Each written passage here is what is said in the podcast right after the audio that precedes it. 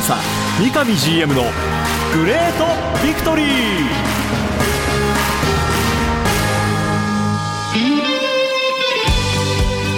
北海道とともに世界へスポーツによる地域活性を目指す北海道コンサドーレ札幌。この番組では北海道コンサドーレ札幌の三上弘勝 GM がラジオを通じてサポーターの皆さんや地域の皆さんの質問にお答えしていきます。今サポーターに伝えたいこと。話したいこと呼びかけたいこと。三上 GM が本音で語り尽くすコンサ三上 GM のグレートビクトリー。今回はどんなお話が聞けるんでしょうか。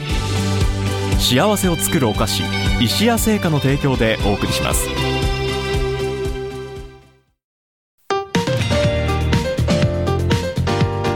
皆さんおはようございます。三角山放送局山形翼です。今週もスタートしました。コンサ三上 GM のグレートビクトリー。北海道コンソドーレ札幌三上弘勝 GM とともにスタジオから生放送でお送りします。三上さんおはようございます。おはようございます。よろしくお願いします。よろしくお願いいたします。さてまずは早速試合の振り返りから入っていってもいいでしょうか。はい9月の10日日曜日18時キックオフでしたルヴァンカッププライムステージ準々決勝第2戦横浜 F・ マリノスとねこのルヴァンカッププライムステージ準々決勝第1戦札幌の勝利でその後の第2戦結果は3対0での敗戦とはい。なってこの2戦を通じてのトータルスコアでこの先のえー進出が決まっていく中でトータルスコアは5対3はい。ですね。ということでプライムステージ準々決勝でコンサドーレは敗退が決まりました。まずはこの試合三上さんの方から振り返りをお願いします。はい。まず悔しいっていうことと、久しぶりにこうなんか切り替えるのに時間がかかるな、かかったなっていうそうですね。うんすごい悔しいまず思いですね、はい。あのゲームとしてはねあのこの試合を、まあ、数字上は引き分けでも次のステージに行けると、はい。ただ自分たちのそのスタイルとしてねやはり引き分けを狙いに行くというよりはやっぱりしっかりと勝ちに行く、はい。うん、そういうゲームプランの中でねこう進んでいって。えー VAR での相手の得点の取り消しだとか、はい。あーそれなりにこうお展開的にもね、悪くはない展開の中でもただセカンドボールをこう拾いきれなかった、はい。うん、それが結果あの向こうはフィニッシュまでいける回数、うん。僕らは逆にフィニッシュまでいけない回数っていうのが前半の中でもかなりこう貧直に現れてたなっていうのが率直なまあそのゲームの時の内容とはい。感想なんですよね。でそこからやはり、えーフィニッシュまで持っていかれる回数が多ければ当然失点する我々にとっては失点する回数う確率は増えていくっていう中で、ややられてしまったかっていううそんなような失点シーンでしたね。ただ本当選手はね最後まで集中して、えー点差がついても最後までね点を取りにっていう姿勢を見せてくれたここは評価できるなとは思ってるんですけどもやはりクラブとしてこのタイトルをっていうことをね、はい。本当に選手もスタッフも含めてねそこに向かってやってきていたんで、ちょっとこのゲームを落としたというところは本当にえー厳しい、うん。辛いまず状況でしたね。ただ一歩一歩やっぱそういうことを経験しなければいけないしあったことをおゼロにはできないんでね、はい。じゃあこれをどう生かすかって言ったらもう残りのねリーグ戦8試合等々にそれを生かしながら来季もう一回ね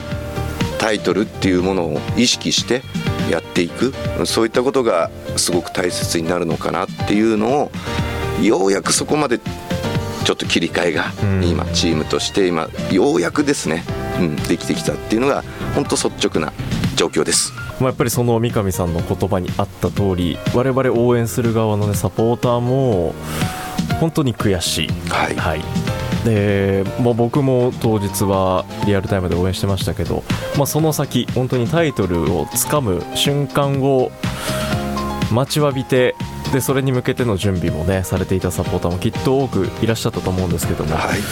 まあ、今回はベスト8というところでもうこれも本当に率直に皆が皆悔しいという思いだと思いますけども、三上さん、これルヴァンカップまあこれ他の大会もそうかもしれませんけどタイトルを取りに行くっていうのはこれもう常に目標に持ちながらこの先も戦いを続けていくっていう。そうですね、うん、あの僕らのやっぱりいい存在意義だとか、うん、ありたい姿って考えた時にはやはりこのタイトルっていうのをね、うん、一つまずは取るみんなの力でっていうところは絶対的に外せないものだなって思ってますし、はい、少しずつですけど本当チーム力クラブ力がね皆さんのご支援ご声援のおかげで上がってきてるのも間違いないわけで、はい、僕らがねあのタイトルをっていうことを言ったとして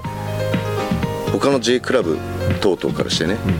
うん、そんなの無理でしょっていうところではないと僕は思ってるんですよ。うん。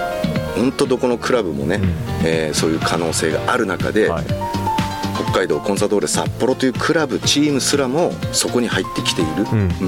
僕はそういう認識でいるんでね、はい、そこはあの変えずにね、うん、来季以降もトライしたいというふうに思ってます。今回非常に悔しい結果になりましたがその中でも光ったえー、選手だったりねワンプレーワンプレーもありました。それについてね、はい、メッセージを頂いているのでご紹介したいと思います、はい、ビクトリーネーム赤黒の誇りさんからです。三上 GM 山形さんこんにちは。こんにちは。こんにちは。ルヴァンカップ残念でした。運はコンサドーレに向いていましたが後半の早い段階での連続失点痛かったかと思います大森選手 PK は残念でしたが何といってもあそこで自分で蹴りに行く心意気が素晴らしいと思います。強さとうまさと鋭さを兼ね備えた本物のストライカーになる素質を感じましたと赤黒の誇りさんから大森慎吾選手に当てての、ね、メッセージをいただきました、はい、ありがとうございます。ご覧になっていかがでしたか、うん、今本当あの赤黒の誇りさんが言っていただいたように僕自身もあの日をね、うん、ピッチを見て自らその PK を蹴りにし,、しに行く姿勢とかいうことを含めてあの本当素晴らしいな。あの僕からすると心強い選手がまた1人出てきたなっていう思いでいましたし、まあ、PK は残念な、ね、結果でしたけども本当あれは蹴る、ね、勇気を持った選手でしかあの悔しさを味えない、はい、味わうことができない、うん、それを彼は味わうことがねできたって言ったら表現がおかしいですけども味わったわけですから、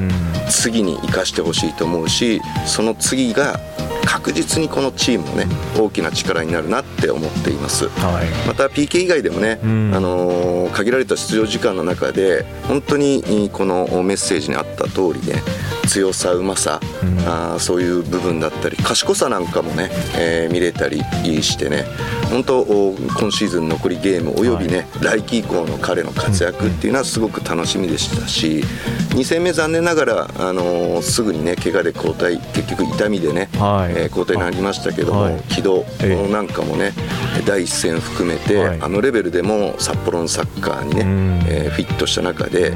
大きな力になり得るっていうものもこう見せてくれた、はい、うん、これもすごく大きなねね。チームとしてはあの大きな発見、うん、うん、グッドニュースだなって思っていますんでね、はい、しっかりとここをまとめて、またチームとして戦っていきたいなと思ってます。はい続いてビクトリーメッセージ HCS12 さんから。三上さん、はい、ルヴァンカップ惜しかったですね、はい、大森選手を攻める気は全くありません、うん、ですがチームとして PK の成功率が高くないことがとても気になっています、うん、タイトルを取る一発勝負の世界では PK 戦もありえます、はい、勝負を左右することだと思います。監督フロント含め PK 練習など PK についての改善策は考えていますかという、うん、もう本当より具体的なメッセージをいただいたんですけど。はいまずそうですねこの感想にあるように成功率は本当残念ながら高くない、うん、今のチームのその課題でもあると思ってるんですよね、はい、これはまあ一発勝負であればなおさらそういったものって大きくなりますし、うん、まあ、一方でリーグ戦っていう中でもね当然90分の中でそういう、まあ、我々にとってはその得点をするチャンスっていうものがある中でも、なかなかこう成功率が上がっていかないっていうところでトレーニングに関してはね特にカップ戦前なんかは練習全体練習終了後にね、えー、かなり意識的にこうやらさせてもらってるんですけども結果としてね伴わない。これがまた事実ではあるので、はい、やはりここのところをどう改善していくのかっていうところは監督とスタッフといろいろ話はしています、うん、ただねここで何か大きく変えることによって選手にそのメンタルに与える影響、うん。うん。要するにダメなんだよっていうようなあー失敗ばっかりしてるからダメなんだよというようなメッセージにはやっぱりなってはいけないのではい。これをどう前向きに具体的に持っていけるかっていうところを今いろいろ話はさせてもらっているっていうのが今の状況ですね。なるほど。はい、このもう本当 PK 戦ってなんだろうその技術はもちろん必要になるのは間違いないと思うんですけど、はい。何よりもこのそこで全てが決まる、まあ、覚悟も持たなければいけないし、決めに行くっていう、まあ、その精神的な部分ってやっぱり選手たちにとっては非常に大きいものですか？そうですね。ただあの現状ははい。あの先日例えばこのルヴァンで大森が蹴ったように、はい。メンタルやられてないから自分から蹴りに。その前の例えばリーグ戦なんかでも例えば京都戦だと浅野とかがね、はい。蹴りに行ったりとか、はい。あね。れも自分から行く、うん。そういった部分で言うとメンタルはやられてはいないんですよね。そうですね。うん、でそこは僕評価しなきゃいけないと思うし、はいはいはい。それは絶対捨てちゃいけないと思うんですよ。うん。うん。その上で最後の蹴るところで相手のキーパーにメンタルを上回れてしまってるなっていうその一瞬のメンタルなのでまずは自分が決めるんだ。自分が蹴るんだ。このメンタルは絶対尊重したいし、うん。続けていきたい、うん。あとは技術にちょっと似たメンタル。技術よりのメンタル。そこをねどうこう鍛えていくか、うん。自信を持たせるかっていうねえ部分でやっぱり最後蹴る瞬間に迷いがあってはダメなんですよね、うん。その迷いが多少やっぱり見えている。でその見えている要因としては自分が蹴るって覚悟を決めていったんだけどもやっぱり頭によぎるんですよね。チームとしてちょっと数試合うん。今シーズン入ってないな。はい。ちょっと丁寧にいかなきゃ、ほんの一瞬なんですよね。そうなんですよ。あ丁寧にいかなきゃこれが枠に入れなきゃはいなっていくんですよね、そうすると必然と相手キーパーのちょっと触れるような位置にどうしてもなんかこう蹴ってしまう可能性うん確率も増えていくっていうところなのでうん。最後はこれはもう技術寄りのメンタルのところでね、ーはい、うん、それをもう打ち破っていくしかないんですよねうん。チームとして選手として。まあ、この先リーグ戦でももう PK のシーンっていうのは起こりえますからね、はい。うん、これはもうやっぱり、まあ、チームもう一体となってその一瞬の迷いがどこまで、はい。はい、消していけるのか。そして相手を上回れるのか。はい。うところちょっと我々サポーターも注目して、はい、見ていきたいと思います。はい。さあ試合はリーグ戦が残っています、はい。そして9月の16日土曜日今週末ですねリーグ第27節になります、はい。湘南ベルマーレ戦が札幌ドームで行われます。こちらの試合は19時キックオフとなっております。ホームゲームです。まずは三上さんからこの試合の展望をお願いします。はい、あのー今までこの話をしていたねこのルヴァンの、はい。そこの中から切り替えをすごくう思いがあっただけにすごい難しい状況だったんですけども、はい。そうは言っても次のゲームが来る、はい。この16日この週末のゲームに対してリーグ戦切り替えてやっていこうということで今一生懸命ね、うん。チームとして話し合いながらお互い鼓舞しながらはい。やっていますので、うん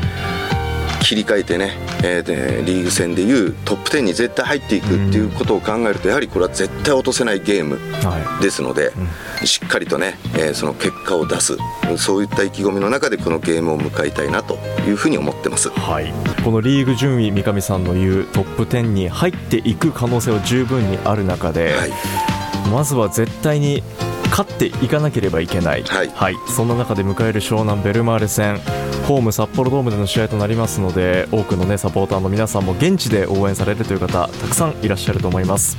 えその中で今回この湘南ベルマーレ戦試合前にもさまざまイベントが盛りだくさんとなっておりますのでちょっとご紹介していきたいと思います。はい。えーこちらの試合まずこれは皆さんびっくり今もされてると思うんですけども元イタリア代表選手アレッサンドロ・デルピエロさんが札幌ドームに来ると、はい、いうことでこれはあのお知らせが出た時に皆さんびっくりされたと思います。そはい。して今もずっとびっくりされ続けてると思うんですけども、三上さんこれなぜこのデルピエロさんが札幌に来たのかっていうのは、うんうん。あのーまあ、こういう機会を得たんでね、ええいやそうですよ彼とうちのサポーターとかはい。がコミュニケーションできるようなはい場、場。まあ、要するにあのーススタジアムの中でね、はい。えー彼がいろいろ自分の声をね、はい。えーサポーターに届けるみたいな、あ時間も作ろうと思っているので、はい。はい。ぜひそこでね彼の方からこうなぜ札幌にっていうところもね語ってくれるって言ってくれてるので。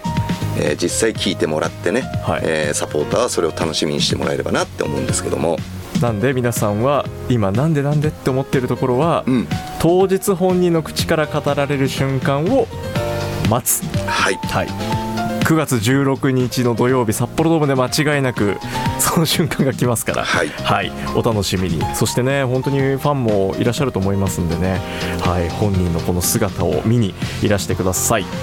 それからこちらも試合前ですけども北海道コンサドーレ札幌 OB 会が設立されて、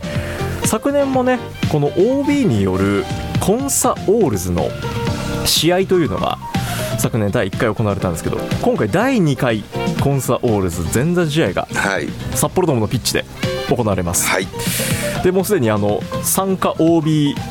選手一覧も発表になってますけども、三上さんご覧になりましたねはい見ました。はいちょっと楽しみだなって思う選手いますか？そうです。みんなとねあの久々に会えるんでね。あのどの選手とも楽しみにしてるんですけども、はい。まあ、個人的にちょっと時間空いてたのがバンドリュウジと毎春かな、毎春、うん、バンドなんかはあの LINE とかでは連絡来てるんですけども、もう3年ぐらいもしかして会ってないかもしれない。直接はお会いしてない、毎春に関してもそのぐらいもう経っちゃったかなって思うと。まあ、彼ら2人のね、はい。元気な姿とかを、まあ、見れるのをすごく楽しみにしてますしその他参加してくれてるね、う OB のお選手もそうそうたる顔ぶれですし。そうですよね、はやっぱりクラブこの27年もうこれまでねこの赤黒のユニフォームを身にまとっていろんな歴史を作ってくれたもうレジェンドたちですから、はい。それがまた再び縦縞のユニフォームを着てピうん。ッチで躍動してくれる姿を皆さんも楽しみに応援していただければと思います、はい。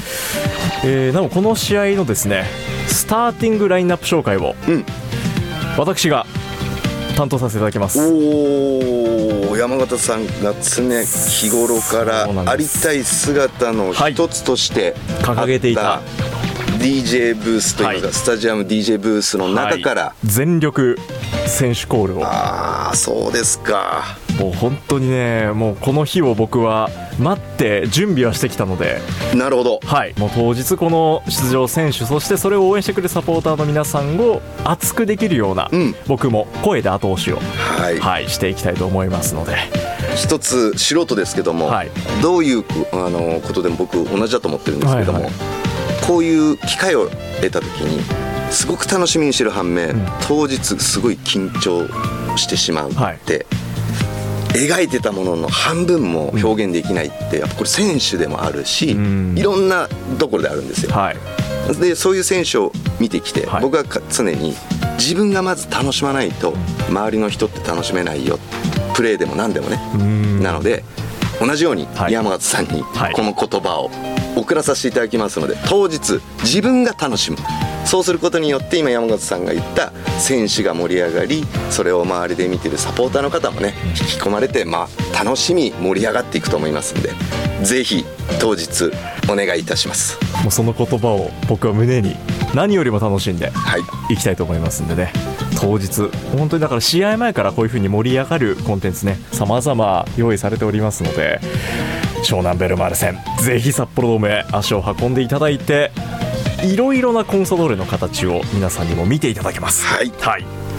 楽しみに。そして何よりもこの試合に関してはねリーグ戦この先まだまだ上を目指す中で重要な一戦となってきますので会場で応援しましょう。最後にクラブからのここでご案内です。はい。現在クラブでは北海道まるっと応援プロジェクト2023と題してコンサドーレの各パートナー企業さんはい。のさまざま返礼品を、はい。えー揃えたクラウドファンディングはい。が現在ねもうすでに実施中となっております、はい。今回のこのクラウドファンディングコロナ禍以降毎年ねはい。あの実施はクラブとしてしてきている中で、はい。初めて4つのテーマを設けたとうんうん。いうことで、北海道の皆様が自分たちに合ったスタイルで応援できるように観光自然暮らし食という北海道を活気づけている4つのカテゴリーを持っての今回クラブ発信のクラウドファンディングはい。ということになります。で現在もうこれすでにスタートしているんですけども、はい。改めてこの三上さんからコンサドーレとして、うん。なぜ今回このねクラウドファンディングを実施してそしてどんな方に注目していただきたいのかっていうところも伺いたいんですけど。もはい。あのー今年でね4回目になると思うんですけども。ねはい一番大きかったのは北海道をこう元気にしていこうって、うん。そうなった時に僕らだけでやっぱりできない、はい。じゃあ僕らを応援してくれてるパートナー企業さんなんかを大きく巻き込みさらに僕らイコールサポーター道民市民イコールだと思ってますので、はい少しでもなんかみんなでね元気になるようなことをしていこうと思った時に皆さんご存知のようにそのコロナという誰もが当時ね、えーよくわからないという中で、はい。人も物も動かなくなってしまった時に、はい。少しでも活性化させようというようなことを含めて、うん。このプロジェクトを立ち上げさせてもらったんですよね、はいそういった意味で言うと本当にこれは北海道に向けて大きな意味で言うと、うん。北海道に向けてみんなで元気にやっていきましょうっていう、まあ、メッセージをどう伝えるかっていうことを、はい。クラブパートナーサポーター道民市民、えーみんなでやっていこうっていうようなことで始めさせてもらって、はい。えー今年で4回目を迎えてるんですけども、はい。ありがたいことにパートナー企業さんからはね、うん。あのーシーズン前ぜひ今年もお同じようなことやってくださいっていううん。パートナー企業さんのお声をいただいたり、はい。逆に終わった後なんかにはあの本当に自分たちがあ持っている、う商品だとか、あーそういったものをサポーターの方が喜んでもらいかつそれがまたクラブと一緒にできる。そしてクラブの力にもなり、ん自分たちのお商品なんかもお本当に利用してもらえるはというところで喜びを感じてますっていうような声なんかもはい。いただいているので、うん。少しずつ進化をさせていこうということで今年もやらさせてもらって、うん。その進化の一つが先ほど山形さんからあったね4つのテーマ、より北海道を意識した時に、うん。この4つってどれもやっぱり北海道の財産、資源だと思うんですよね。そうですね。うん、それをうまくねやっぱり北海道の方々にもっともっと利用してもらう。うまくいけばこの活動が道外の方にも当然届いていくと思ってますので、そういった方々に今後も利用してもらうようなね、その中で北海道を知ってもらう来てもらう、うん、興味を持ってもらうっていうことにつながっていけばいいなっていうふうに思ってます。はい、この今回のプロジェクト参加している企業さんいずれも今今回挙げた4つのテーマの商品だったり、はい。サービスを誇る企業さんが揃っている。でそれをまたこうコンサドーレというフうん。ィルターを通してサポーターの皆さん、まあ、我々サポーターは何よりもコンサドーレを応援してくれるパートナーさんのことを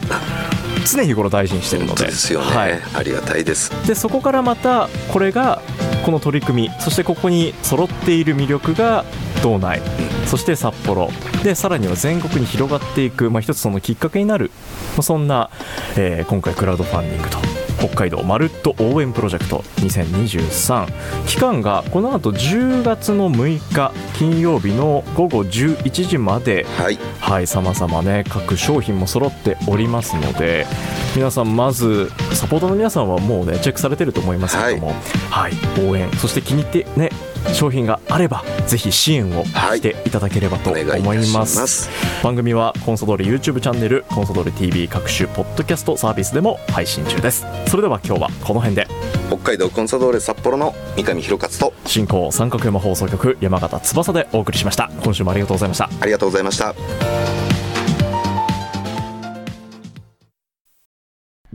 白い恋人は誕生から46年以上北海道で愛されています。小麦粉砂糖生クリームはすべて北海道産。これからもあなたのそばに。白い恋人。